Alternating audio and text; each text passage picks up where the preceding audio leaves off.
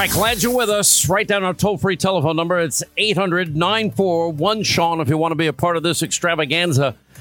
Wow. I mean, I never, we'll have uh, Joe Bastardi, the official meteorologist of the Sean Hannity show, on later uh, to talk about this, but I, we've net with all the hurricanes over all the years, I don't remember one that went this slow. I mean, by the time it gets to South Carolina this week, where was I, I feel so bad for the people in the Bahamas. I ho- I hope and pray everybody got out. Um, I, I don't even want to hear the news of what we're gonna hear about this. Uh, it, but it just stayed there, and it just stayed there, and it just barely moved. And if you look at the the track and the different models that they have, I mean, it is skirting so close to the eastern seaboard. It's it's pretty chilling, especially when you think of the you know 185, 200 mile per hour winds that the Bahamas experienced over the weekend. It was it was devastating, and uh, I was really I was I was so glad to see that our Coast Guard was there to help them and help rescue people. And uh, and obviously Americans always step up and help people in trouble. And it's like, for example, it's like this whole, you know, this California boat that I- I've never seen anything like it, where a yacht, boom, just blew up. And the only people that got off were the five, what, crew members. You know, I think 34 people likely died in this thing. I don't, they haven't confirmed it. And it just makes you take a step back and say, wow, um, you don't know. You just never know in life. And um, oh, by the way, we do have an HBO producer, David Simon. He is asking God a favor. He wants God to step in, and he's hoping that God will step in and wipe out Mar-a-Lago with Hurricane Dorian. No, I, I'm I'm reporting it was right there in Breitbart. Um, he's the HBO producer, creator of The Wire lashing out on Twitter, asking God to wipe out President Trump's club at Mar a Lago in the hurricane. After the last three years, the work of a just and righteous God cannot be considered credible evidence of his uh, goodness unless he picks all of Mar a Lago up by the roots, sails it across half of Florida, and heaves it on top of Doral and its everlasting bedbug. Okay, that's pretty sick. Uh, Debra Messing calling uh, on the pres on the media to out Trump Hollywood fundraiser attendees. Identify them. This is getting really twisted, very sick. There was a Blaze story about a a a pastor in Alabama that actually said black Trump voters are mentally ill. Wow.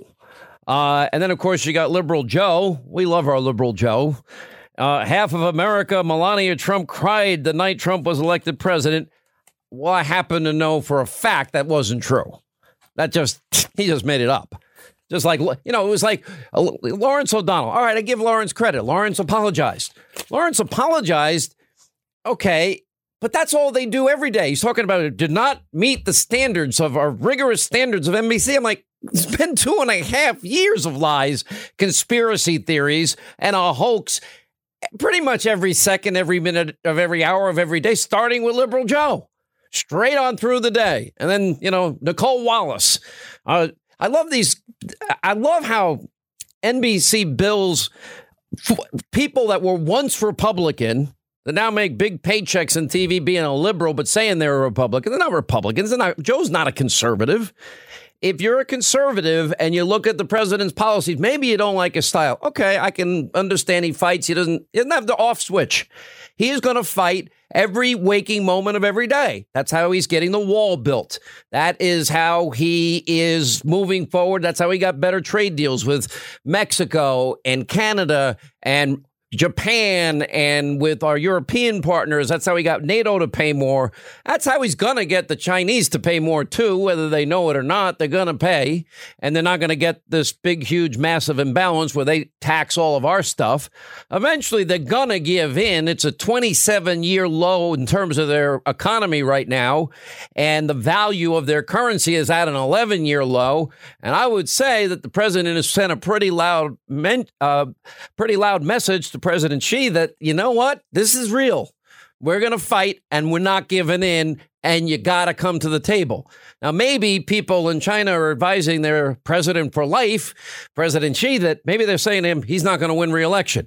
Well, I wouldn't bet on that either. And I kind of would bet, knowing Donald Trump a little bit, having been known him for more than a couple of decades, I would kind of bet that Trump's probably saying, okay, if you make that calculation, good luck with that. Because the deal that we'll talk about in January of 2021, the price goes up 50%. So they're going to have to weigh it. And it's called pressure. It's called the art of the deal. It's called negotiations. And if the people you're negotiating with, if they don't believe you're serious, they're not ever going to give in. One thing Donald Trump's good at is he serious. Okay, I told you it's going to happen. It's happening. I'm I don't really care that much about the stock market because the day we sign the deal, it's going to go up 3,000 points or whatever it'll go up. And I think that's where the president's mind is on all that. All right, we have a, a lot today that we're going to get to. We're going to be following. We have Joe Bastardi, as I said, coming up. We've got a lot of deep state news. This is getting very, very interesting. We got the liberal reaction. I mean, the you politicize a shooting like seconds now after it happens. We don't even know the facts. We don't know the background. We don't know anything about it. And it turns out, as the Texas governor Abbott revealed, that the Odessa shooter failed his background check. But guess what? Got a gun anyway. And don't forget, it's more evidence that criminals don't follow the gun laws. And the only people that listen to the laws are the good people. In other words, you and me. Then back to the question with Comrade de Blasio, and I had him on the TV show. Okay, you have armed guards. Can ev- does every New Yorker have a right to have a gun in their home? Every New Yorker has a right to be safe. I didn't ask you if they have a right to be safe. Do they have a right to the same protection you get? They have a right to be safe. Do they have a right to a gun? They have a right to be safe. Okay, it's the answer is no, they don't now this is now the Democrats are all trying to jump in here and, and, politicize this. You know what you didn't hear about Labor Day weekend? 35 shot, seven of them killed in the city of Chicago. Very violent Labor Day weekend in Philly. Two dozen people have been hurt or killed around Philadelphia. Six people were killed over the weekend, including a 24 year old woman found shot in the upper parts of her body. Uh, you know, two men I, I, this is hap- Why don't they cover these stories? I, you know, the, the gunman in Texas, he failed a previous background check. Background checks aren't going to work for criminals. They're going to figure out another way. Well, we'll limit the number of bullets. You can make a magazine at home that will work fairly easily. Years ago, I chronicled the Anarchist Cookbook. It gives details, chapter and verse, on how to make a bomb. That's what's available, sadly, on the internet. And if people don't have one way to kill people, they're going to do it another way because the evil intention is in their heart. It's not it, it, the means by which they they perpetrate their evil will be manifested in numerous ways. You know, Eric Swalwell mocking good guys with guns after Texas shooting. And okay, you want to, uh, eh, is that funny to you? Because it's not funny to me just like hoping and, and begging and, and praying for uh, a recession or for Mar-a-Lago to be wiped out in a hurricane or dreaming an awful lot about blowing up the White House or any of the other insane things that people on the left have been saying. Um, we have a lot of 2020 news. Yeah, it was Beto O'Rourke, by the way. He pledged to take away AK, AR 15s, AK 47s. It's not going to stop it. You know, then we get to Joe Biden. All right, it's getting a little scary. I, I'm I, I, I watched him very closely this weekend. His whole look has changed. I don't know if it's that he has aged significantly since. If you know, he does not look. I look at him. He looks feeble. He's he doesn't even look the same anymore. I'm like, wow, he's been out of the public eye for only a short period of time, he looks he looks like he's aged dramatically in the time that he's left the office of vice president. To me, I'm not a doctor. I'm not playing one on TV. Now, nor does he look like he has a lot of energy or a lot of heart in this thing. And then it raises the question Okay, now we've got the Washington Post investigation basically finding that every detail of Biden telling a war story is false. I mean, every detail. And he changes the story dramatically every time he tells it. And he was at a rally in New Hampshire over on Friday. He told the crowd that that he had been asked to travel to the dangerous, dangerous province in Afghanistan to pin the Silver Star on a war hero, you know, who had, uh, you know, gone down a steep wall to retrieve the body of a fallen comrade. And well, first he says he's been over there 28 times, then it's 29 times, then it's 30 times. Every time he tells the story, the details change dramatically every single time. And in his telling, he pinned the uh, medal to the hero's chest. And the Navy captain told Biden he didn't deserve the medal because he hadn't saved his friend in time. This is the God's truth, he told the audience. My word is a Biden. Except the problem is almost every detail, even the Washington Post acknowledges, in the story is incorrect. And based on interviews with more than a dozen U.S. troops, their commanders, Biden campaign officials, it appears let's be charitable, that he's telling a little bit of a fib, or he's just lying, or even worse, he doesn't know. I, I don't know what it is because he's doing an awful lot of stepping on himself and gaffing himself. And it's like death by a thousand cuts now. Oh, wait, your mom's still alive. Remember that guy? Well, your mom's still alive. Stand up, Chuck. Oh, God bless you, Chuck. Oh, God bless you. You're in a wheelchair. Sorry, Chuck. You know, you, uh, remember as a senator in 75, Biden opposed busing. Remember that? In other words, integration. He supported segregation. And, you know, then of course we have his plagiarism plagiarism issues of, you know, law school paper and then, of course, Neil Kinnock, word for word, and Bobby Kennedy. And, you know, I still think the worst thing he ever said is, I mean, for the first time ever, you've got a, first time ever, you got a mainstream African American who's, who's articulate, bright, and clean. That's storybook, man. Hey, what are you talking about? I'm not a Northeastern state. My state's a slave state. We take truth over facts. I'm like, wow. This is, you know, woof. It, uh, it's shocking. You can't go to a 7 Eleven or a Dunkin' Donuts unless you have a slight Indian accent. Okay, good luck with that. Uh, and it goes on from there. You know, and then you we're gonna put you all back in chains. Or, you know, then you have a creepy touching. I mean, it's it's getting to the point, it's absolute madness. This is not there's to have to have your wife come out and say, you may have to swallow and vote for my husband. Wow. Or to bring your doctor in and have your doctor say, no, his brain is working. His brain is working. He's making up war stories. Then he's telling us, but I'm not going nuts. Okay, that's nice to know. He's uh, confusing New Hampshire with Vermont. This is all recently. You know, it's one after the other. Says he was vice president during the Parkland massacre. No, you were not, Joe. You were gone by then. It was over. And or uh, there are a lot there are at least 3 genders. Joe 30330. You know, hey, by the way, poor kids are just as bright as white kids. Wow. Uh, imagine if tr- Trump said that one. Imagine the, the, the media mob. And we believe in truth over facts. And oh, yeah, we had the shootings. Remember back to back shootings that took place? One in Dayton, the other one took place in, in Texas. Um, and El Paso, that particular. Remember that weekend happened within hours? Yeah, he said they were, happened in Houston and Michigan.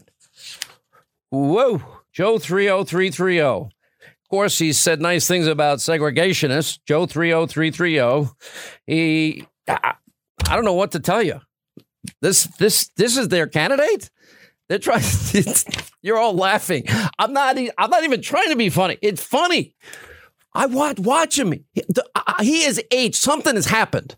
He looks so different than he did when he left office. He looks right, and he's like more hunched over. He's got no energy. Like you know, he's just like skipping along, and he can't give a speech. Now I guess they'll throw him on a teleprompter good luck in the debates with no teleprompter. All right, 25 till the top of the hour, 800 941 Sean, toll free telephone number. It's not just the Washington Post that is pointing out. I mean, the Washington Post, this is a big deal because they're basically sending a message when they investigate Joe Biden. And I, I looked very closely at him this week. I don't I well I had time. That's what I had. I had time to watch TV, which I don't usually have. Uh, except you know, it's interesting. I am watching TV. I have 3 TVs on in front of me. So that sounds dumb, but I'm not really looking at the TVs. And when they say almost every detail of Joe Biden's war story is false, they're kind of sending a message we're done with you. I watched him closely. and I don't know what it is. He he seems to me, in my observation, just being blunt and honest, to have aged dramatically in the time since he left office as vice president. It just doesn't look like the same guy, and he he looks older. He acts, walks. His presence is older, much older. Now we're all going to get old. There's nothing wrong with being old. I'm going to be. I'm older than everyone in front of me right now. But that's not the point. Donald Trump is a young, vibrant, you know, in the game, on his game, you know, kind of president with a lot of energy. And I don't see that energy, that fight in Biden. He just, it looks like he's gotten hunched over. It looks like when he, you know, he's like, oh, another picture. Oh, I'm so tired. That's the impression I get. And I think these gaffes are indicators that he, if he ever had an A game, which I can make a good argument that he's always been a C player, and as much as he's never had an A game, he's always had a C game, which is why he never went anywhere when he went for president. But or or maybe he's being forced or feels an obligation or a duty to do this. That this is the wrong job if you think you're doing it for the wrong reasons. And then he couldn't get to, he couldn't explain at all why he's running. Why are you running? Uh, I didn't have an explanation. Now, one last thing, and we'll get to meteorologist Joe Bastardi. The New York Times sounds like they're ready to pull the plug. I was just curious. I was looking Uh, at the New York Times over the weekend because that's how bored I get when I'm off four days and I'm such a loser. And I just read and read and sleep and have a drink and eat a steak and read some more. Anyway, the former vice president can appear on some days like a man longing for the hard earned retirement that he had been enjoying after eight years as Barack Obama's vice president. Now, when I read that, I said, Holy crap, that's what I've been saying that. And then they go on. He could have easily strolled off into the warm twilight, possessed of abundant goodwill, newfound wealth, time to enjoy his family, and space to grieve the death of his son Beau to cancer in 2015. That's got to be hard for any parent. I, I feel terrible for him for that. But with some exceptions, Biden's days as a potent and fiery stump speaker seem long past. Again, New York Times, I'm thinking, wow, they think like I think. And he can exude a level of weariness certain days. He can be as unfocused, long winded, prone to misstatement as ever. He has kept up a steady run of blunders and embarrassments, including a report last week that the Washington Post that he had gotten several facts, basic, fundamental facts wrong in an emotional story he told about an Afghan war hero. Yet here was Mr. Biden at 76 trudging through the you know, another dog day of August in the extreme heat. He was just as finished up. Uh, he had just finished up a small rally in central Iowa, small meaning nobody shows up, held in a gazebo like party space overlooking a pond. He seemed a bit riled up and not in a good way. He became annoyed at a Fox News reporter who asked him about the relative smallness of his crowds compared to some of the other candidates, because I guess Elizabeth Warren now is top 10,000 in two speeches she's given. And then uh, he said, well, I don't know what you're talking about. And then Biden crowds are smaller than the other candidates. You know, everyone thinks they know, and the polls know. I, I, I trust polls less than I trust most weather people The only one I trust is weatherbell.com's Joe Bastardi, the official meteorologist of the Sean Hannity show. But I give this admonition and warning when Joe talks about hurricanes that happened, you know, before my father was born. That means that he is showing us historically that there's a precedent for all of these hurricanes, and it's not what liberals in the media mob are likely telling you about climate change, the next ice age coming, global warming. We're about to all melt. Uh, and I admire your knowledge and experience, Joe Bastardi. How are you? Uh, very well. In fact, you brought up Mar-a-Lago uh, and the uh, the wish that um, that the hurricane would hit there. Well, I'm sure uh, President Trump knows the history of South Florida hurricanes, where it got hit eight times in seven years in the 1940s, and that was when CO2 was very much below what it is now. So hey, we take a moment weather, to say another Hannity prediction has come true. Joe Bastardi is now going way back in time to explain the current hurricane. How is it going to impact? Here's the question: When is it going to hit? How bad? Florida, Georgia, South Carolina, and up the East Coast. Charleston looks bad to me. Charleston looks very bad. Matthew uh, for those of you uh, in Florida and Matthew, most of you are, uh, si- similar situation as two years ago. And then uh, that's the same thing with Georgia. But once the coast starts bending there, that's when things can get really nasty because even though the hurricane is going to be a category two or one, it's spreading out. And I, I just want to remind folks that this category thing is, uh, it's, it's, of course, it's a category five, it's uh, off the scale almost. But the category thing can be deceptive. We have a power and impact scale at Weatherbell that we've developed that incorporates the pressure and the size of the storm. So if you remember Sandy, Sandy's highest winds were 85 to 90 miles an hour, but they were spread out all over the place. So what will happen is uh, you'll be having hurricane force wind gusts all the way to the coast, uh, six to 12, maybe 15 hours, because this is moving slow. Now I'm talking about what happens up toward Charleston. Uh, again, Florida, it's a it's a just like Matthew, these storms cannot go inland. Very rarely do they go inland north of uh, north of West Palm Beach up to Jacksonville. The way the coast is shaped and the fact that in that area you see winds collapse off makes it very difficult to get the hurricane in from the ocean in there. But what it does is it'll parallel the Florida coast, and then when the coast juts out, remember uh, Remember, the coast juts out 350 miles north those uh, longitude to Hatteras' longitude. That's when the storm, even if it turns northeast, can actually uh, go ashore. And we've been, uh, you know, my, our forecast hasn't changed in four days. We believe this is going to try and make landfall Cape Fear, North Carolina, probably around noon Thursday, and then come out through the Outer Banks and uh, work its way out into the Atlantic after that.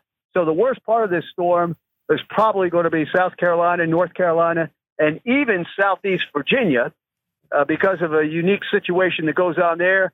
The convergence of the wind from Chesapeake Bay and the Atlantic accelerates the wind in the tidewater sometimes. And you'll be seeing the, you know, where the hurricane is uh, causing high winds. All of a sudden, they'll show up near Norfolk, too. So that's something that we've, uh, we've got in the forecast also. All right. So next question. Yeah, I feel so bad for the people in the Bahamas. This thing just yep. hovered like a helicopter, and I'm just thinking, wow, what was the sustained winds at times? What 185, 200? That's a lot. Yeah, that's that's right. It was every bit that way. Uh, the storm was very compact, uh, relatively speaking. When it was uh, 910, 910 millibars. You know, the, uh, the 1935 storm had 185 mile an hour winds in the Keys, but the pressure was 892 millibars. So you can see. Joe, Joe, I love you. Nobody knows yeah. what a millibar is. Nobody. Well, I don't know. Maybe some. Uh, an isobar. That's where a meteorologist goes to get a cold drink. Uh, but what happens is, folks, that's a isobar. That was very good, Joe. Okay, we love you. I'm th- you're, you're so nice, and you. All right, explain what a millibar is. Well, it's a it's a it's a pressure measurement. The lower it is, the more powerful and more intense the storm is. And when they're focused like this, and this was a fist of fury, now it's starting to spread out. Uh, that wind, uh, when the storm's intensifying, is ramped up. In other words, you might have, let's say, the uh, you know, a Katrina with the pressure was uh, 920 millibars. It was down to 130, 125 miles an hour. So uh, the point of the matter is that everything went almost perfectly. It was like I was in tropical meteorology class at Penn State. My professor used to always say when they come up northwest and turn west, that's when they start intensifying rapidly. And that was a classic case of it. Now, why did it stop? Well, it's a cork in the stream. And it, it, as, as majestic as all these, these things look, and as big as they are, Joe, maje- majestic. Around. I know God has majesty. I mean, read Job. Job says, Where were you when I was setting the foundations of the earth? But, you know, I mean, this is life and death.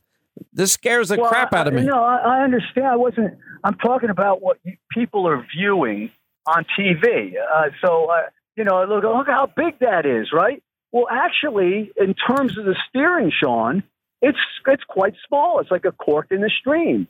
So if the stream flow collapses, the storm just stalls. Now we see storms stalling all the time. We saw Hurricane Flora in '63 stall, stall for four days over eastern Cuba. Fidel was accusing the United States of blocking the storm to destroy his island, and it dumped over 100 inches of rain in southeast Cuba. So we've seen this before. We just haven't seen a storm stall right in that particular area. I'm just shocked we haven't heard a, a, liberal commentator on fake news saying that Donald Trump caused the hurricane. I'm, it's coming. Well, Some I, dope will say it.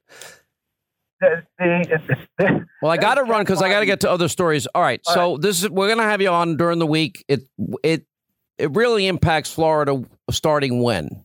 That's the last question. Well, it's, it's just tell it's, me what day. It's, impacting Florida tonight into tomorrow. Okay. And then later tomorrow, that's that's the that's the worst weather in Florida. But right up the eastern seaboard. This storm. Yeah. The guts of this storm is Wednesday night to Thursday. All right. Thanks, Joe Bastardi, weatherbell.com. All right. So the Washington Post is turning on Uncle Joe. He looks feeble to me. New York Times is saying it. Listen to how the fact, he's fabricating this war story 28, 29, 30, just all, listen to how he jumbles the three versions we have. This is version one. I've been in and out of Afghanistan and Iraq 28 times. 28. I've been in and out of Iraq and Afghanistan over 29 times. 29. I've been in and out of Afghanistan and Iraq over 30 times. Over 30. At the PRT, in a makeshift meeting room surrounded by rocks, mud, and sandbags, but filled with flat screens and computers, a two star general traveling with us performed an impromptu award Two star.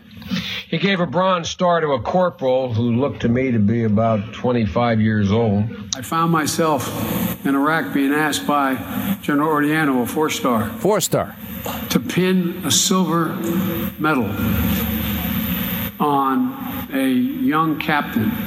I have been asked in a forward operating base in the middle of a godforsaken nowhere in the upper Konar Valley in Afghanistan to pin a silver star on a young, coincidentally, Navy captain in what they call a FOB, a forward operating base. I pinned medals on silver stars on soldiers up in the upper Konar Valley in the middle of a firestorm the poor guys have gone through.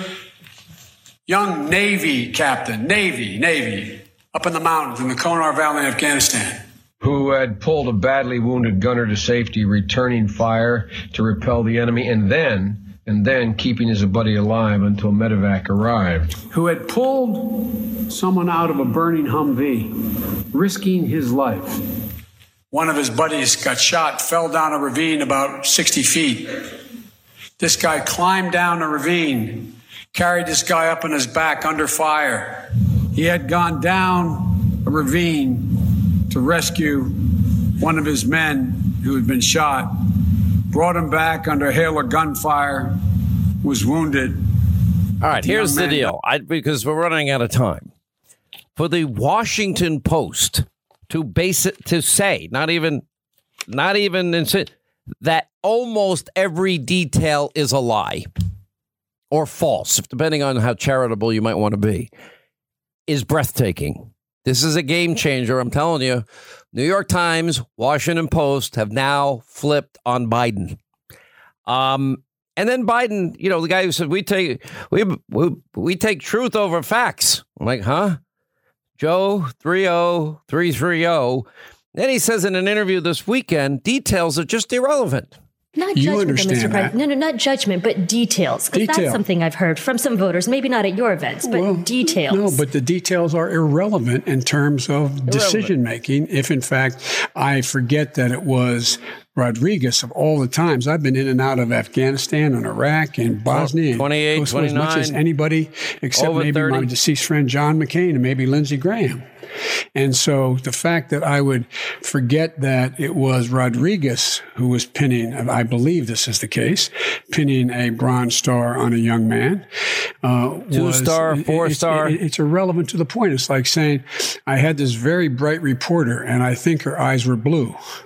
What difference Oh, would it make about whether you were a bright reporter? Your eyes are brown.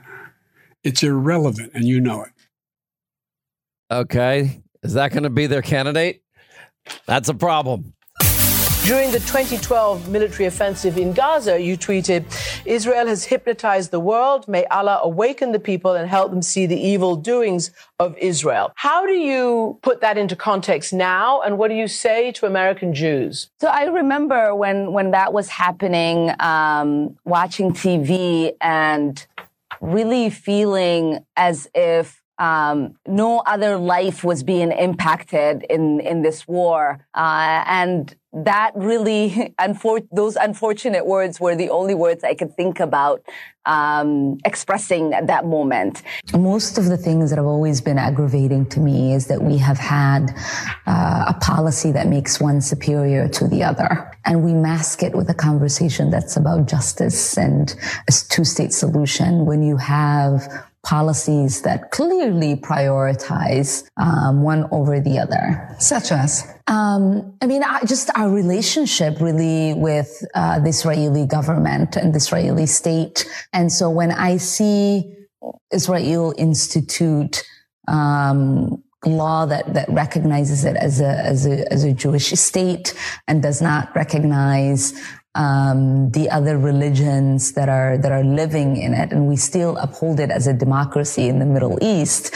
I almost chuckle When I talk about places like Saudi Arabia or, you know, um, Israel or even now with, with Venezuela, The, the thing that was interesting in the class was every time the, the, the professor said Al Qaeda, he sort of like his shoulders went up and, you know, Yeah, he's in of like, command here. Al Qaeda, you know, hospital. He's an expert. When you get into Congress, will you vote against U.S. military aid for Israel? Absolutely. If it has something to do with inequality. And there's, you know, there's a kind of a calming feeling I always tell folks when I think of the Holocaust and the tragedy of the Holocaust and the fact that it was my ancestors, Palestinians, who lost their land and some lost their lives. Their livelihood, the human dignity, um, their existence in many ways have been wiped out and some people's passport. I mean, just all of it was in the name of trying to create a safe haven for Jews. So I can't stand by and watch this attack on our freedom of speech and the right to boycott the racist policies of the government and the state of Israel.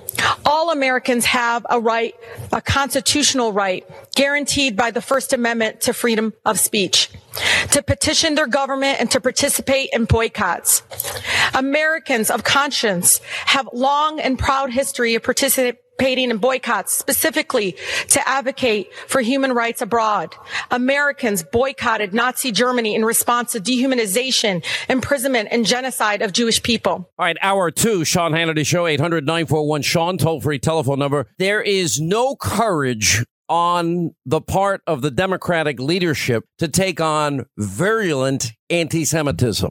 There's none. They have been, Israel has been and is our closest ally in the Middle East. The only democracy in the Middle East. Uh, I'm listening to these cuts of Omar and Tlaib. Um, do they not know what life is like for women in some of these countries that practice Sharia law and that women are told what to wear, whether they can even drive, if they can travel, if even going out in public without a male rel- relative in some cases, or marital rape doesn't exist in some of these countries. Uh, we see under Sharia that there are gays and lesbians murdered just for being who they are. And of course, if you want to build a, mo- a, a, a, a temple or a church, that is forbidden. A Christian church, that would not happen. Um, where is the where is the courage of convictions? How do you say things like it's all about the Benjamins, baby? Or how do you uh, say, as in the case of Omar, that Israel's evil and that may Allah awaken everybody? How do you compare the state of Israel in any way? to Nazi Germany, which seems to be a, a, favorite analogy of the squad, be it the detention centers or Israel. It is pretty unbelievable. Uh, or writing for Louis Farrakhan's magazine the way Congresswoman Tlaib did. Anyway, uh, joining us to talk about this and other issues, uh, our friend Professor Alan Dershowitz, defending Israel, the story of my relationship with my most challenging client. How are you, sir? I'm doing great. It was amazing to just listen to some of the lies that came out of the lips of those two. They are lies. Congress. It's not. Uh, no, no. It's wor- it, Al, Professor. It's worse than lies. Oh, I know. This I know. is this it, is virulent anti-Semitism. Yeah. The idea that Israel discriminates based on religion, Israel is the nation state of the Jewish people. The Palestinian Authority that they support have in their constitution that Palestine will be a Muslim state and no Jew will be allowed ever to own property there. In Israel, under its Declaration of Independence and under its basic laws, there's com- complete equal rights for Muslims, Christians, and Jews. Uh, yes, it's the nation state of the Jewish people, but when you compare the rights that Arabs have in Israel with the rights that Arabs have in every Muslim country in the world, it's it's just shocking. And I lay this all out in my new book, Defending Israel. I make the case for why being anti Israel is essentially being anti American. and today, being anti Israel has become a surrogate for being anti Trump. You know, if Trump does anything pro Israel, like recognizing Jerusalem as the capital, and I was there when the or, or the sovereignty of Israel with Golan. I mean, that, Golan Heights. Right. It's immediately opposed because Trump did it. If Obama had done it, the same people who opposed it would be supporting it. One of the reasons that Israel has become my most challenging client, which is the subtitle of my book, is because today people who are anti American, people who are anti Trump, people who are anti civil liberties present Israel as the paradigm for everything that's wrong. It's become a surrogate for being anti American. You know, I, I don't know if I would say it that way. I, I don't know, but I will say this that if a Republican, if a conservative, uh, so callously and thoughtlessly and frankly recklessly compares the detention center with people that didn't obey our laws, borders, sovereignty, separate issue. But, you know, when we sent, for example, Griff Jenkins down to the border in the detention center, it had a soccer field, it had rec facilities, it had TVs, they had telephones, they had beds, they had pillows and blankets, diapers and baby formula and medical attention available 24 7 with all appropriate medicines. I cannot accept when we know it's a historical fact that over 6 million Jews were slaughtered in the Holocaust. And the, the, the, the, reckless and cavalier comparisons with detention centers, Nazi Germany, or Israel, just like boycotting Nazi Germany, is, Mhm. unac- is unacceptable, Professor. It's outrageous. And, you know, boycotts are very questionable. The Ku Klux Klan boycotted black businesses. Would these members of Congress support that uh, boycott? You're allowed to advocate a boycott under the First Amendment. But when you practice discrimination based on religion or national origin, that's illegal. It's just as illegal to discriminate against black people as it is to discriminate against people who are from Israel or Israeli companies. And so we have to distinguish between the First Amendment, which protects their right to advocate a boycott, but it doesn't protect their right to practice a boycott. But let me ask you, though. Boycott is practicing discrimination. Well, first of all, historically, this is Israel is the Jewish homeland. So we have a, a 1948 partition plan, and Ben Gurion reaches out his hand of, of good neighborliness and, and friendship and is attacked the next day. Then we have 67, 73, And you know, then we I, when I went there in the last conflict with the tunnels, and you know, there's a town uh, where you can look out. It's called Sarot, Sarot and Sderot. Sderot. I've been there too. Yeah. Okay. Yeah. I, I go to the police station and I see 10,000 rockets fired in 10 years. I see the recovered rockets. Kids can't play outside because it's in such close proximity to Gaza that I was there when a rocket hit, just uh, a very short distance away from me. I was in a synagogue celebrating a Jewish holiday, and they always target the synagogues. They they target school buses. They target children, playgrounds.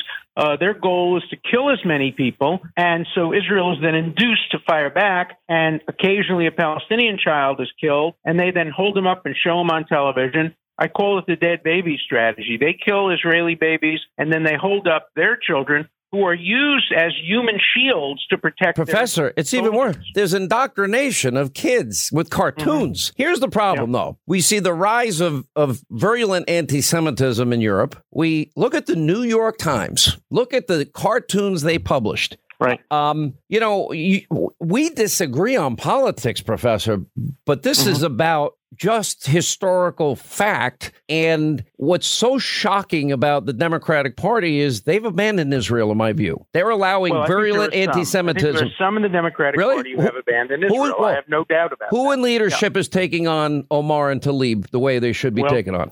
Absolutely right. They have not shown the courage in taking on the bigotry of these two members of Congress. And look, Israel had the perfect right to exclude them, whether it was a wise decision or not. I would have preferred to invite them to the Holocaust And memorial in Jerusalem, to stay to, to the Golan Heights, to see what Israel faces. Professor, I've taken it one step further. go. I'm offering to pay for the squad to go Mm-hmm. to Auschwitz and some of the other death camps as long as they take a history lesson. And then when they come back, I'll send them to the detention centers. I'll pay for the whole trip. But they Mm-hmm. have to get they have to agree to to listen to the historical facts of what has occurred. Yeah, but we live in a post fact society, and everything today is identity politics. Whose side are you on? Facts don't matter. Uh, we've heard so many misstatements of facts from uh, members of the squad, particularly the two from um, the Midwest. And I just think that uh, they have to be held to account for the lies that they have been telling, and the leaders of the Democratic Party have to stand up to them, otherwise they're going to lose uh, Americans. Americans support Israel. It's not just the Benjamins. It's not just Jews who support Israel. Israel is widespread support because it's a democracy. It's America's strongest ally. It helps America with intelligence, with developing weapons. It's a great ally, and most Americans support Israel. And when the Democratic Party fails to stand up to two bigots who oppose Israel because it's the nation state of the Jewish people, it's going to hurt them electorally. You know, you're Republican, I'm a Democrat. I don't want to see the Democrats hurt, but I think they're shooting themselves in the foot by some of them abandoning Israel. Many, well, it, there maybe some aren't abandoning Israel, but they certainly aren't taking the moral high ground and speaking out as forcefully. Now, you and I both know that if it was a Republican that said anything near what Tlaib and Omar have said, that there would be a very different reaction. This should not be a political issue to me. This is a this is a moral issue of right and wrong, and I'll, I'll pick it up there. Uh, Professor Alan Dershowitz with us defending Israel, the story of my relationship with my most challenging client. Uh, that's because I've never hired him yet to be my lawyer. I'd be his most challenging client, probably. Kidding. I don't need any more lawyers in my life. All right, as we continue, Professor uh, Alan Dershowitz is with us. A very compelling book. Um, it's called Defending Israel, the story of my relationship with my most challenging client. You know, I, over the years, I have, I, I've been very good friends, as you know, with the prime minister. I've known him for 24 years. I've known him forever. And I really think he's a Churchillian figure and for many years, I think was the sole voice of moral clarity as it relates to radical Islamists. And but I was also, but I knew Ehud Barak and I knew Shimon Peres and I knew many others, and had a great relationship with all of them too. Um, why do you think it's the conservatives that are the most that are the strongest supporters of Israel? It's a great question. Yeah, it's a great question. Look, uh, I know all these people too, and I write about each of them in my book. I have a chapter on Ehud Barak. I have a chapter on um, on, on President uh, on, on, Prime Minister Netanyahu and on uh, Shimon Peres. All of them, and they run the gambit uh, from liberal to conservative. And yet, American liberals didn't like Israel when it was controlled by labor or by the left. Um, reason uh, it's become a litmus test uh, for uh, liberals, for the left. If you like Israel, you can't be a genuine leftist. Um, look, if you like America, you can't be a genuine leftist in the minds of some people. Uh, when you have people like Noam Chomsky, uh, they hate America, they hate Israel. And so the conservatives uh, love America, obviously, and they love Israel. Uh, some people love Israel for religious reasons. So you should now go out and vote for Donald reasons. Trump. That's your answer. well, I have an open mind as to everything. I, I decide my election, my votes at the. Listen, you, you take more crap are. for being friends with me than you do with him. So don't worry, you're fine.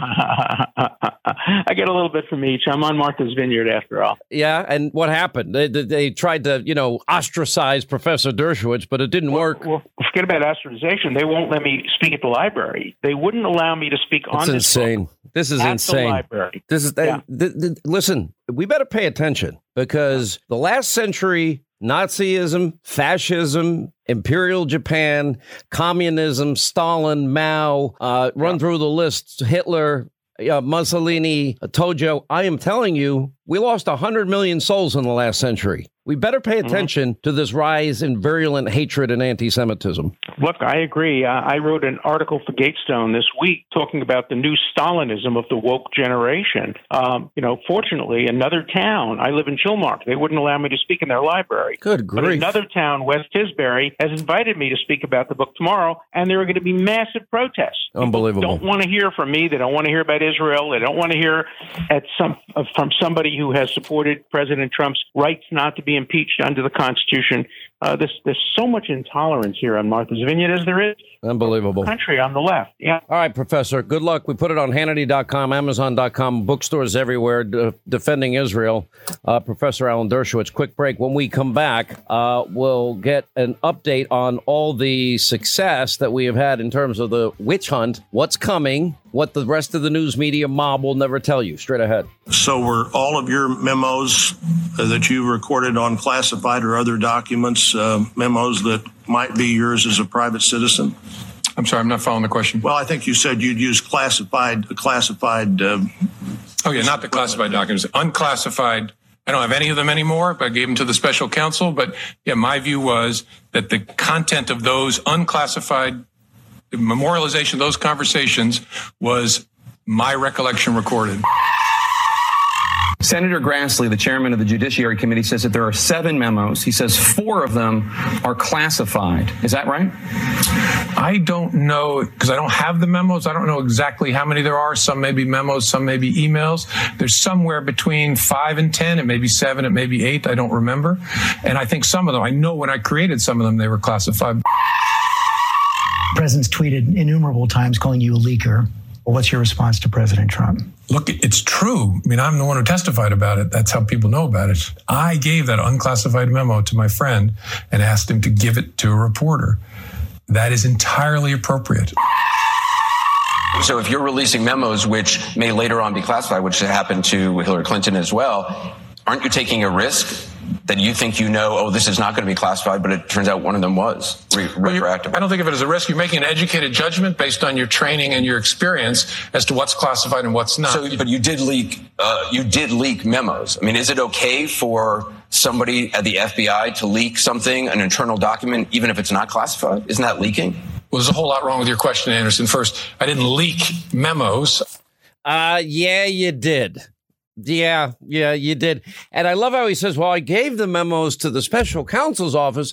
Well, if we're going to be technically accurate, we now know a month after he was fired, he got a visit from people that, oh, used to work for him. And they retrieved the memos. They're the ones that that interrogated Comey. They're the ones that said he lacked candor. And if you listen to all the different answers closely here, what you're hearing is Jim Comey basically Mr. Super Patriot lying through his teeth. That's how I interpret the thing because he's he's obfuscating every answer. He knows exactly what he's doing. Um, anyway, we have a lot of deep state news. Glad you're with us 24 now till the top of the hour. 800 941 Sean. Great piece by Andy McCarthy that Trump was always the target of the Russia investigation. Uh, this new report is detailing Comey's plan to ambush Donald Trump. This was in the Washington Examiner uh, with the Russian hooker story. And some people even were concerned that he was trying to subtly blackmail the president. We have updates on General Flynn's attorney. Our friend Sidney Powell has petitioned the court to hold Mueller and his gang in contempt and get him kicked off the case. She should absolutely win that motion. And, and frankly, the entire plea needs to be withdrawn, considering we now know they purposefully denied General Flynn of his constitutional uh, rights and his Miranda warning, and we know the information that they had on him. Oh, they obtained Ill- illegally through unmasking and raw intelligence that never should have been leaked. And of course, we have Andrew McCabe admitting that, oh, uh, yeah, uh, yeah, I told him he didn't need an attorney. And then Comey bragging, oh, took full advantage of the chaos on day four of the Trump administration. And I did what I'd never do in the Bush or Obama years. And I took advantage of the chaos when he sent his guys in. And this is only the tip of the iceberg. And when you see, you know, that every report now confirming, and Andy Biggs, who I'm going to introduce to you in a moment, actually said that he believes that when the IG report on FISA comes out, it will end with indictments. Congressman Andy Biggs of Arizona joins us, as well as Gregg Jarrett, Fox News legal analyst. His sequel, Witch Hunt, the story of the greatest mass delusion in American political history. It's out next month. Uh, welcome, both of you. Um, I know a lot of conservatives, including myself. Um, when you look at, let's see, Michael Cohen and General Flynn and Paul Manafort and Papadopoulos, they all got in trouble for lack of candor. Well, why hasn't there been an indictment of McCabe? Why hasn't there been an indictment of Comey just on what we know now before we get into the next IG report? Andy. Yeah, well, Sean, uh, you're right. I think we all expect accountability here. And I believe that one of the reasons that the IG released this report separately is to kind of isolate what he might thought might be a weaker case against James Comey and some of the, the other folks that are going, going to be in there on the FISA. Don't forget Comey's role in the FISA uh, applications. He was reviewing them. He was signing under perjury uh, uh, conditions, and and he was saying things that we know were not true. And so I would imagine that that's going to end up pushing him right into some uh, some crim- criminal culpability. That's what I would think would happen. I actually agree with your analysis about the attorney general's decision making on this, and that he decided not to go with a case where you have to prove intent. Uh, I still think it's a winnable case, but then you have to factor in well, where's it going to be tried, and that would be the D.C. Right. Circuit, uh, Gregg Jarrett, if I'm not wrong, and that makes it an iffy proposition anytime it's either a Democrat or Republican because the likelihood of having more Democrats on a jury are dramatic, right? It's true. I think in the end, uh, the prosecutors in the Attorney General's office said, well, what would Comey's defense be? Only that a few words were actually classified, that he didn't view them at the time as classified, even though they were retroactively classified.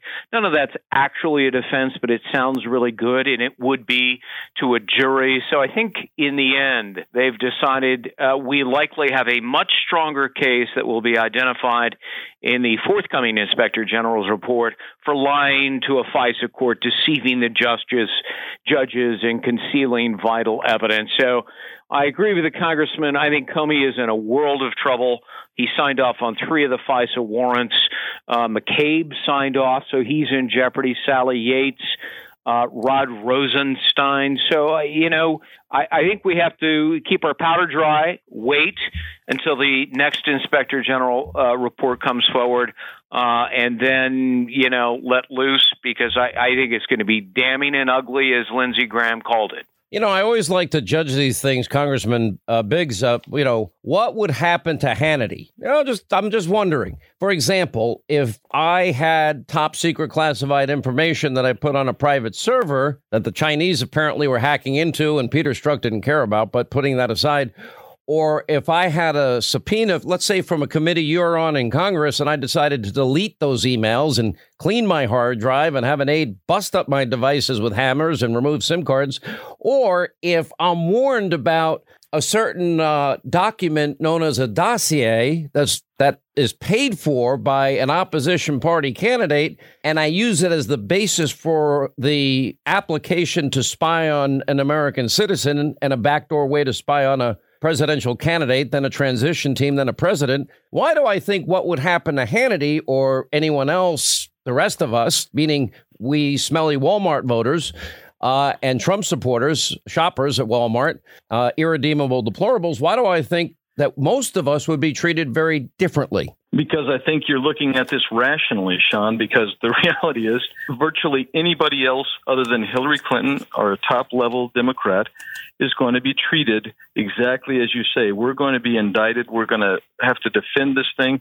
It's going to affect our lives, perhaps uh, our, our finances. And the reality is, you saw people at the top of the DOJ and the FBI use their power apparatus to basically shelter Hillary Clinton because she was a powerful Democrat leader and they thought she was going to be president. And when President Trump came in, we, we heard Strzok talk about insurance policy. They wanted to derail. Do you agree Trump. with Mayor Giuliani, who said this weekend that, in fact, Comey was attempting to frame the president, pointing exactly to what you just mentioned, the infamous insurance policy note to Lisa Page. And do you agree with that? Yes, I think I think it was uh, more than just a frame. I think it was a, a basically a, a coup attempt. Quite frankly, it was a soft coup attempt. Do you believe? Why do you think if, if John Solomon and I are right, he thinks well, we're going to have the FISA IG report. Then we're probably going to have a report on leaking, so my sources tell me. But then I have sources telling me that with all the time that Durham has now spent abroad in Europe, talking to, let's say, Christopher Steele for 16 hours, but more importantly, digging down deep and whether or not, uh, in fact, American intelligence gathering uh, and spying on Americans happened illegally, circumventing American laws by subcontracting or outsourcing the intelligence gathering to allied countries. Do you believe that took place? I do. I do. I think I think this was a setup from the very beginning. Who would be involved in that? Would that be Brennan? Would that be Clapper? Would that be Comey? Who do you think's involved? Yes, yes, and yes, and it could go higher than that, and I suspect it did. You're you're looking at the use of the of the national intelligence apparatus as well as our police state for political purposes, and they. I mean, the George Papadopoulos thing looks and smells like an absolute setup of a very, uh, you know, with all due respect to Mr. Papadopoulos, a rather inconsequential, tangential person related to the Trump campaign. And that just, uh, it looks and smells like an entrapment. And I, I I tend to think that when all the evidence comes out, that's what we're going to see, and then people need to be fired and go to prison for that. What do you think, Gregg Jarrett? Do you believe all that happened? I do, and I think John Brennan is at the center of it. As I call him in in both books, he's the instigator of this. Why do you think people? Well, like wait a minute. Is he the instigator of this, or is Andy McCarthy right in saying that any counterintelligence um, operation begins in the Oval Office and would be a president's counterintelligence well, operation? That would be Barack Obama, the president at the time. It, it, it's both because the instigator, Brennan, is acting on behalf of the existing president of the United States, which is Barack Obama. I mean, Carter Page and uh, George Papadopoulos were lured overseas, and they were the subject of a CIA FBI uh, undercover informant target, uh, more than one of them. Uh, and it was paid for with essentially hidden money from the Pentagon uh, to the tune of about a half a million dollars that was paid to Stefan Halper. We don't know how much other money exchanged hands as well. So, yes, um, the American intelligence communities, plural, were outsourcing or subcontracting, as you say, their dirty work because laws prohibit them from doing so on American soil. So, you know, uh, this is the tip of the iceberg. I think there there are things in this that will shock everyone that we don't yet no. And as to your original point, Comey, Brennan Clapper, and Mike Rogers set up a trap in January of 2017, an ambush of Trump to try to ensnare him into saying something incriminating about the so called P tape. Comey misled and lied to Trump telling him he wasn't being investigated when in fact he was. And as the most recent last week's IG reports out, Comey and his cohorts had a whole scheme of how Comey would jump in his waiting SUV, start furiously typing and transcribing what Trump said in that set up meeting. What does it tell us? Trump was set up. We'll take a break. We'll come back more with Congressman Andy Gibbs and more with Gregg Jarrett. We'll update you on the hurricane. Joe Bastardi, our official meteorologist, will join us. And then we'll get to your calls next half hour. 800 941 Sean is a number.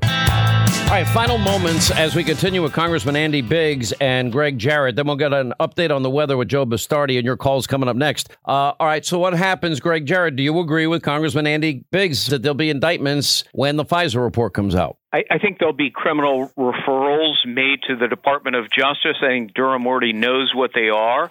They might actually have already been made. Remember, uh, before last week's IG report, um, it was preceded by criminal referral against James Comey. So I think uh, those referrals probably have already occurred. What do you think, and uh, Congressman Biggs, do you believe that? Because I know if, if they get away with this, to me, forget it. The Constitution, you might as well shred it. There's no equal justice or equal application of our laws, and we'll have a dual justice system. Well, I, I agree with Greg, Sean. I, I think that some of the referrals have already been made, and I think it's going to be a, a, a bloody, disgusting report when we see it. And and you know what? I, I think people are going to be held accountable. I, I got to believe that because otherwise, you're right, and we have a two tiered. Would we need a grand jury necessarily for that to happen, or could the attorney general do it on his own? Last question, Gregg. Under federal law, you have to have a, a grand jury for any felony indictment. So uh, prosecutors may have considered already the FISA criminal referrals, and they may soon convene a grand jury. We'll wait and see. All right. Thank you very much, both of you. 800 941 Sean. All right, the latest on the hurricane uh, from hell, Hurricane Dorian, and now slowly creeping its way towards the eastern coast of the U.S., and that means Florida, Georgia, South Carolina, and straight up the eastern seaboard. We'll get to that and your calls coming up straight ahead. I've been in and out of Afghanistan and Iraq 28 times. I've been in and out of Iraq and Afghanistan over 29 times. I've been in and out of Afghanistan and Iraq over 30 times. At the PRT, in a makeshift meeting room surrounded by rocks, mud, and sandbags, but filled with flat screens and computers, a two star general traveling with us performed an impromptu award ceremony. He gave a bronze star to a corporal who looked to me to be about 25 years old. I found myself in Iraq being asked by General Odierno, a four star, to pin a silver medal on a young captain. I have been asked in a forward operating base in the middle of a godforsaken nowhere in the upper Konar Valley in Afghanistan to pin a silver star on a young, coincidentally, Navy captain in what they call a FOB, a forward operating base. I pinned medals on silver stars on soldiers up in the upper Konar Valley in the middle of a firestorm the poor guys have gone through. Young Navy captain, Navy, Navy, up in the mountains in the Konar Valley in Afghanistan. Who had pulled a badly wounded gunner to safety, returning fire to repel the enemy, and then and then keeping his buddy alive until medevac arrived. Who had pulled someone out of a burning Humvee, risking his life. One of his buddies got shot, fell down a ravine about 60 feet. This guy climbed down a ravine, carried this guy up on his back under fire. He had gone down a ravine to rescue one of his men who had been shot brought him back under hail of gunfire, was wounded, but the young man died. I know it sounds a little corny, but uh, I don't think there was a uh, a dry eye in the house. and the general wanted me to pin the silver star on him. And when I went to pin it on him in front of the entire brigade, I went to pin the silver star with General Rodriguez, pinned the general's the silver star on his chest. I got up there and stand and said, God's truth, my word is abiding. He stood at attention. I went to pin him. I said, Sir, I don't want the damn thing. He stood at me, looked at me, said, Sir, I don't want the medal. I don't want the medal. I don't want it, sir. He died. He died. I don't deserve it. Do not pin it on me, sir. Please, sir. Do not do that. He died. He died. He died, Mr. Vice President. I don't want the medal. How many nights does that kid go to sleep? Seeing that image in his head, dealing with it. Not You judgment, though, understand Mr. President. No, no, not judgment, but details. Because that's something I've heard from some voters, maybe not at your events, but details. No, but the details are irrelevant in terms of decision making. If in fact I forget that it was Rodriguez of all the times I've been in and out of Afghanistan and Iraq and Bosnia and Kosovo as much as anybody except maybe my deceased friend John McCain and maybe Lindsey Graham. And so the fact that I would forget that it was Rodriguez who was pinning, I believe this is the case, pinning a bronze star on a young man, uh, was it, it's it, it's irrelevant to the point. It's like saying I had this very bright reporter and I think her eyes were blue. What difference would it make about whether you were a bright reporter? Your eyes are brown. It's irrelevant, and you know it. All right, there it is. I, I don't even know whether sleepy, creepy, crazy Uncle Joe fits anymore, but Joe Biden does not sound together. I, and I'm being charitable, but he tells stories. Others might use the word lie. Um, there's something radically wrong with this guy. I don't know what it is. I do not make medical diagnosis on radio or TV. I'm not saying medically. There's something wrong. There's something off here. This, I, I mean, it's one after another. I've been there 28 times, not 29 times. I've been there 30. I, I pinned it up. I didn't. Two, four star, two star. I did it, did it. And on top of everything else that we've gone through, you know, I love the state of Vermont, New Hampshire. I, I, it's it's amazing to me. My And- favorite, What's your favorite? Joe. Three uh. Well, No, Joe. no, I do Three's- love that. Three oh three three oh. I love when he says, "Ah, stand up, Chuck." Oh, God love you. God love you. God you. love you. Yeah. I'm like, what a fool. Oh, your mom died. Oh no. Oh, she's still oh, she's alive. still alive and well. God bless oh, her. Fantastic. You know, bless this, her. This is the first time in in history we have a mainstream African American who's who's bright and articulate and clean. Storybook, Very man. important to smell good Storybook, politics. man. Very important. Yeah, and we take truth over facts any day. it's like The details are irrelevant. Joe 30330. Anyway, we got to bring into the fun here Kayleigh McEnany, National Press Secretary for Trump 2020, and Jeff Lord, author of the bestseller Swamp Wars Donald Trump, the New American Populism versus the Old Order. Uh, all right. Uh, he's still the front runner. Everybody's writing every article, but he showed up as the number one in every poll, but they don't want him to be in public. And I think David Axelrod, uh, Jeff Lord nailed it when he said either you can cut it or you can't. And I don't think he's cutting it. Yeah, I think that's exactly right. You know, what's happening in, I was going to say slow motion, but it's an increasingly rapid motion, is he keeps doing this over and over and over and over again. It's now September, and we all know that from now until election day, things are going to ratchet up and ratchet up. And in his case, as a candidate in the primary, this is going to go on, and he'll get on that ballot in New Hampshire, and he'll be under a lot of pressure. And these things are going to keep happening. And, you know, it's something else I got to say. Where is his staff? I, I, I mean, how how does the staff control? Well, well, slow down. How does the staff control this? You can't control it.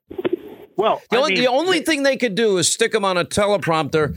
How you going to do that at a town hall? Yeah, yeah. Well, I mean, they should have some idea of what he's saying, and they should sit down and go over it. With uh, Are they going to teleprompter the debate with Donald Trump if he ever got the Yeah. nomination? Because Right. that ain't going to fly either. That's right. I mean, uh, this is a real problem, and you know, one of these days, Sean, you're going to be on the air, and and the straw that breaks the camel's back is going to happen. I mean, I just think this is. Is it going to be you know, before or after the nominating process? Well, I think it could easily be before, but most certainly it's going to happen for sure if he gets nominated during the general election, without question. Kayleigh. Yeah, Sean, it's it's incredible. This guy has completely lost it, and I'm so glad at the top of this you mentioned the word lie. Uh, I was on Cuomo last week, and he said that I lost all credibility because I refused to say the president lies. I don't believe the president lies. I think it's a ridiculous notion, but it's amazing to me how charitable and forgiving and kind CNN and MSNBC and the fake news media is. Anytime Joe Biden messes up, oh, that's Uncle Joe. It's a gaffe. No, it was five lies in a row. And every day we see things from Joe. Some may be gaffes, uh, but it's amazing how charitable they are when it's Joe Biden doing something wrong as opposed to Donald Trump. He looks, it looks, he looks frail to me, Jeff Lord. He looks frail. Yes, he does. Yes, he does. He looks it and he sounds it. And as somebody who spent my fair share of time with seniors, um, you know, this is not good. Well, you're I mean, saying I, that because you, I don't. I, listen, I'm not, I don't want to diagnose. I don't know. I Right. he, he has done this all of his life, but I'm looking at him, and he he just is not doesn't seem to have the energy, the. I- the, I don't know alertness. Maybe it's just like he seems checked out. Put it any and way you what's want. going to hurt him in the fall if he gets that far. Well, I mean, th- now I read an interesting piece, and this came from Politico, and it's now Warren, Biden, Sanders, and then everyone else, and that the bottom is falling out of the Democratic primary, and there's a top tier. It used to be five candidates, but you know it's becoming more insurmountable. Looks like Kamala Harris has just fallen back, and Buttigieg, Mayor Pete, who can't even run, you know, South Bend, uh, Indiana, he's not doing well. So who gets the nomination, Kayleigh? Yeah, I, I actually think it's going to be Bernie or Warren. Uh, what's going to happen is, as all of these far leftists fall off, you're going to see their one, their two, their three percent uh, gather and aggregate into the corner of Sanders and Warren because that's where the Democrat Party stands today. And and what could really happen, Sean, is this could go to a broker Democratic convention where no one wins on the first ballot because everyone's getting a plurality, and on the second ballot all of a sudden those super delegates come in. Uh, they're reenfranchised. They get to vote, and you have the DNC once again rigging an election, uh, likely going for Joe. So, Uh, so, it's you're you're thinking the only way he gets it is a brokered convention, but I thought they supposedly had Yes. changed the rules regarding super delegates, didn't they? They did. They changed them, but they're allowed to come in in the event of a second ballot. So if no one wins an outright majority support, uh, they could rig this election once again as they did before. Well, you know, I don't know why. It sounds like I'm the only one that cared that they rigged the election. Uh, Jeff Lord for poor Bernie Sanders. I'm more angry about it just out of principle that Hillary did that than I guess Bernie is, which shocks me. Why? Why aren't Well- people more well, concerned I- about that? I may have said this to you before, but I'll say it again. When I was in Philadelphia for the Democratic convention and walked into the hall the first night, I was stopped by a, a self identified Bernie delegate who recognized me from TV. This woman was so angry, and she said, and I'm quoting almost verbatim, hell will freeze over before I lift a finger to help Hillary Clinton. I think they are perilously close to getting in that position with the Democratic establishment again and a Joe Biden nomination. All right, so then let's assume that we're right here, and it's going to be Warren and Sanders, or at least as as of this moment, they seem to be in the lead. Now the question becomes: All right, now they're going to run on what? The new Green Deal? They're going to run on Medicare for all? They're going to run on a wealth tax? They're going to run on you know what failed every time it's been tried before, and Trump is setting record after record on the economy. Kayleigh. Yeah, that's what they'll run on. And Democrats' own internal poll, as published by Axios, shows that socialism, which all of those policies you name fall under that banner, gets a whopping 18% support. So they're going to run on something, try to make it sound good, entice the nation, but they're going to run into problems, especially when you talk about abolition of private insurance, as Warren has talked about in Sanders, uh, abortion until birth, that has an abysmal 13% approval rating. I mean, they are going to be the party uh, that can only garner 13, 14% support, and then the other Democrats who swallow the pill and vote for it. But they lose in a landslide uh, with those two candidates, no doubt. Well, I don't know. I don't like to make predictions because you never know. Jeff Lord and I were a little bit older, Kayleigh, and I'm just, I, I'm just I, maybe it's this Irish superstition thing that I have. I'm like, uh, don't jinx it, and you know, but you don't know what the issue is going to be in the final week of October. Of 2020 and leading into this election? We don't know. And that that's always a problem, Jeff. Yeah, I think there are two things that the president is onto and focused on like a laser. The second one is socialism. The first is the media, that his real opponent in 2020 isn't any of these candidates, it's the media out to do him in because of the contempt they have for his supporters and average Americans. And I think he'll make it an issue, and I think there will be a lot of response to it. But I'll tell you, I think the, the backlash is real. It's palpable. You guys both see it. You're in the media every day. And uh, anyway, we'll take a quick break. More with uh, Jeff Lord, Kayleigh McEnany. I've been saying for about two years that I hope we have a recession. And people get mad at me as Sean Hannity thinks I'm actually causing a recession. I, am just saying we can survive a recession. He's taking out recession insurance. Things are going to start to turn down, and he's desperately trying to blame somebody else when the bad news comes. There's lots of lots of little indicators that say to me things are going south. All right, as we continue, Kayleigh McEnany is with us along with Jeff Lord, and uh, we're talking about all right, the Democratic Party. Where you mentioned the media, Jeff Lord, and I want Kayleigh to weigh in on this, and that they're going to be the biggest contributor to the Democratic candidate, whoever it happens to be. And you know, their their rage psychosis against Trump is every second, minute, hour of every twenty four hour day, every day of the year. Here's my question, though: What about Google? What about Facebook? What about Twitter? You know, the things that we're learning about the control of information and the the mass reach that these particular platforms now have, why is that not viewed as an in-kind donation if they're setting up algorithms to sabotage one mm. candidate over another? They absolutely should be. I mean, this is the newest version of the liberal media, if you will, the high tech end version of it.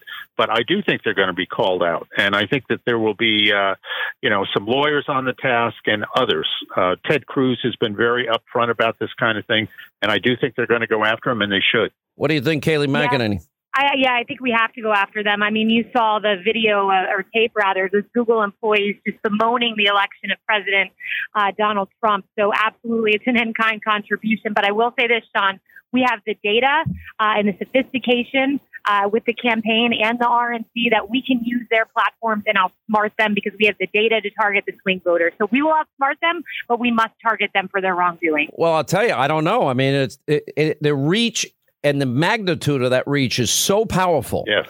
And if they're picking and choosing who it is that they want or the stories that they want to be prominent, that that's troubling to me. Uh, all right. Both have been great. Kayleigh McEnany, National Press Secretary, Trump 2020 campaign. Jeff Lord, thank you. 800 941 Sean. We'll get an update on the hurricane with, yeah, Hurricane Joe Bastardi will join us and tell us what happened in 1928 because that's really relevant to today. Well, sometimes it is. It, I love Joe. Joe's like our buddy. We love him. Well, but he but he always gives the what's good about him giving the history. Well, just now that you're asking, is that oh maybe it's not global warming or the new ice age coming or climate change. Maybe the climate, maybe climate has always had fluctuations up and down. Da, da, da, da. That's a good answer, right? I agree. All right, quick break. 800 941 Sean is our number. We'll continue. All right, 25 till the top of the hour, 800 941 Sean. You want to be a part of this extravaganza. Uh, before we get to the calls, he's the official meteorologist of the Sean Hannity show. We kid him because he's going to give us a reference to some hurricane that happened in 1842, 52, 82, you know. But he has so much knowledge that he loves to share, and there are a lot of parallels to the patterns of these hurricanes, and they do have historical significance. Our friend at weatherbell.com, Joe Bastardi, I, I, I'm really unfair to you. I need to be nicer because you you know you're, you're you're a great guy and you do you usually get it right. Yeah, well, you don't have to be nice. I mean, none of my friends are nice to me, so well, I consider you my friend. So, but uh, uh, uh, hey, well, y'all know we're just teasing you because we like you. Yeah, uh, well, that's okay. And uh, hey, 1932.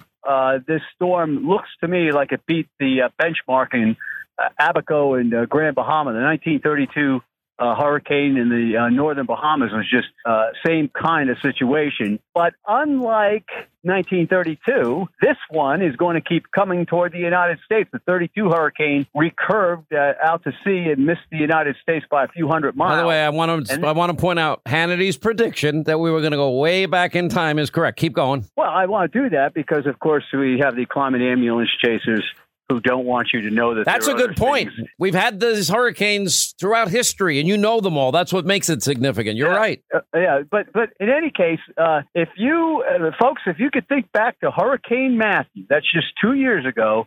That's going to be the most likely result on the Florida coast, the Georgia coast, up to about Charleston, South Carolina. Now, let's remember when Matthew weakened, this is weakening, but it's going to stay a big storm. Remember what happened with Sandy? What did Sandy have? 80 mile an hour winds, but they were spread out all over the place. So that's what's going on here. The storm's winds are spreading out. They're not as focused as the center. But like Sandy, they're continually piling water up into areas where it can't get out at, at low tide. And so what happens is when the storm, let's say, approaches Charleston and uh, the tides are three, four feet above normal, and then you start pushing the storm surge into there or close to there, guess what's going to happen? And uh, they broke their all-time title record with uh, with Matthew, and I think they're going to beat that with this. Uh, now, the difference with Matthew is that Matthew, after uh, brushing Cape Romain, South Carolina, turned east out to sea. This one's going to continue to pick off Cape Fear, Cape Lookout, go just west of Hatteras. We believe that's we've had that track for four days. We're, we're sticking to it. It goes out between Duck and Cape Hatteras, and then its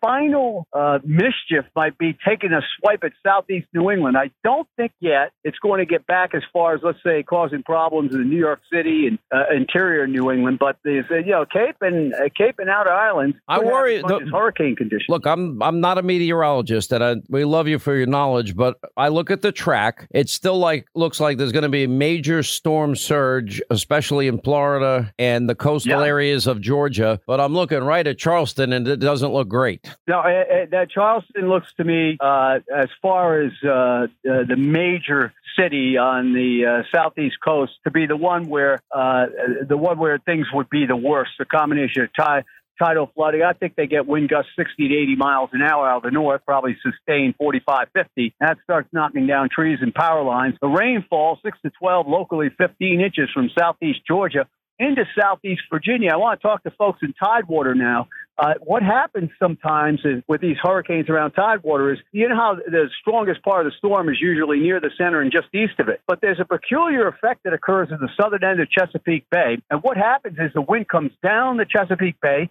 but it's converging with winds coming from the north northeast out of the Atlantic, and it accelerates the wind in. So all of a sudden, you start seeing, wait a minute, a hurricane force wind gust at Norfolk, and the storm's 120 miles to the south. So it, it's going to probably get pretty rough. Yeah, uh, I think we're losing Joe. All right, so why is it moving so slow? I mean, we we have covered a lot of hurricanes together over the years. By the way, and I feel so awful for the people in the Bahamas. I mean, I'm Yeah. scared to death to get you know a death toll update from that because it just stuck there Yeah, well, forever. the- yeah, the the the interesting thing about that is, you know, I have clients in the Bahamas, and uh, we try to warn them well in advance on this. So hopefully things. Did everybody get out? Uh, oh, well, I'm not sure because uh, the the person I talked to, contact Nassau Port, uh, uh, you know, we say, hey, this is going to happen. It's going to be a worse hurricane.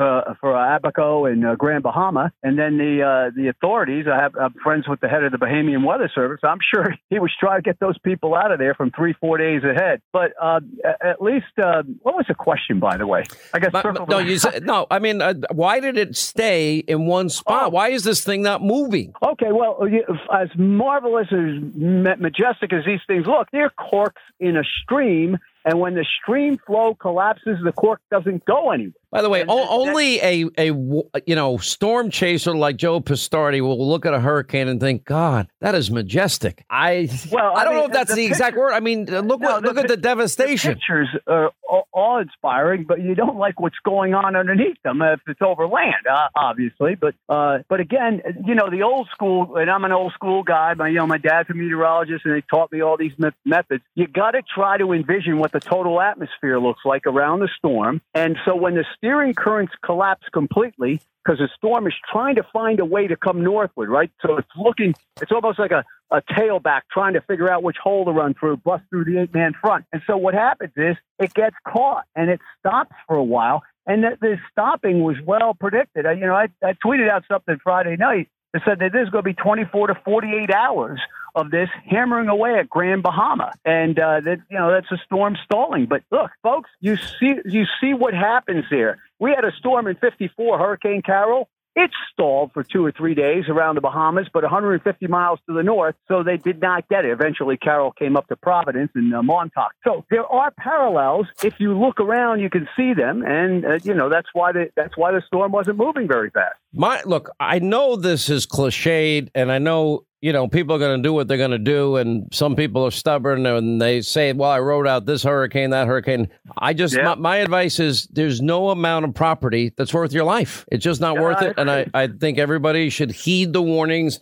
And the worst case scenario is you went away from the hurricane that was coming for nothing. Okay, so Well, the what? other- the you wasted thing- a little the other- time. You can go to Cracker Barrel when you're driving. I mean, you got options here. Yeah, well, the other thing is uh, remember that if you start flooding, your house is surrounded by water. How are these people going to get in? I mean, it, uh, to, to Good get point. They can't help you. So They, that's the they point. can't help you. All right. We'll see you on TV You're tonight. exactly right. Weatherbell.com, Joe Bastardi, 800 941 Sean is our number. Why are you all laughing? I love Cracker Barrel. Cracker Barrel has the best meatloaf I've ever had in my life, except for my own.